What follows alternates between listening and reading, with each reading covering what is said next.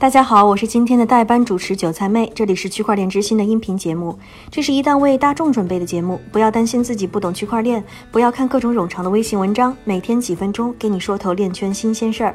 微信搜索 Next Block N E X T B L O C 就能获得节目更多相关信息。今天是二零一九年的七月三十日，星期二，大家早上好。今天来关注稳定币 USDT 背后的公司 Bitfinex 在美国的听证会。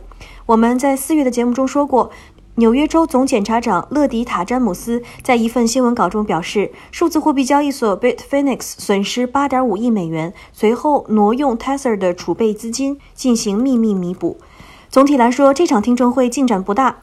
纽约最高法院法官乔尔·科恩表示，他需要更多的时间来做出决定，因此他在五月份提交的初步禁令将可能被延长到九十天。这意味着 Bitfinex 和 Tether 可以继续正常运行业务，但 Tether 仍然不能向 Bitfinex 提供更多资金。具体来说说今天的听证会都涵盖了哪些内容？首先，Bitfinex 称 Tether 不是证券或商品，而且 Bitfinex 和 Tether 是两家独立的公司，所以纽约总检察长办公室无论对于公司还是这起事件本身都没有管辖权。Bitfinex 律师还表示，Tether 的服务条款有意排斥美国客户，还在上周把一名纽约居民拒之门外。但纽约总检察长办公室表示，这起案件不存在管辖范围的争议。他们不关心纽约用户是否使用 Tether，但他们在意 Tether 的高管居住在纽约州，在这里开展业务和开户，并以此利用 USDT 交易比特币和其他数字货币。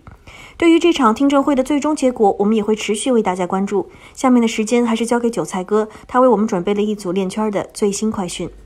好的，我们先来关注一组行业消息。首先，旧金山金融公司 Capital Global Securities 宣布进军数字货币和区块链行业，同时向私人风险投资基金 NYCW 注资一千万美元。另外，智利公司 Currency Bird 宣布加入了 Ripple 的区块链网络。第三则消息，韩国上市汽车配件制造商 Duo 表示将撤回 BitHump 母公司的控股权。最后，肯尼亚政府表示，他们正在寻求通过分布式账本技术来建立食品安全和溯源机制。今天的链圈名人点评来自 CNBC 的主持人 Joe Kernan，他表示，到2020年，比特币的价格有望上涨到5.5万美元。感谢韭菜哥的分享。想要看到节目文字版，关注微信区块链之心 Next Block，也欢迎你在微博、微信或节目下方留言给我。感谢你的收听，区块链之心还原区块链最真的样子。我们明天再见。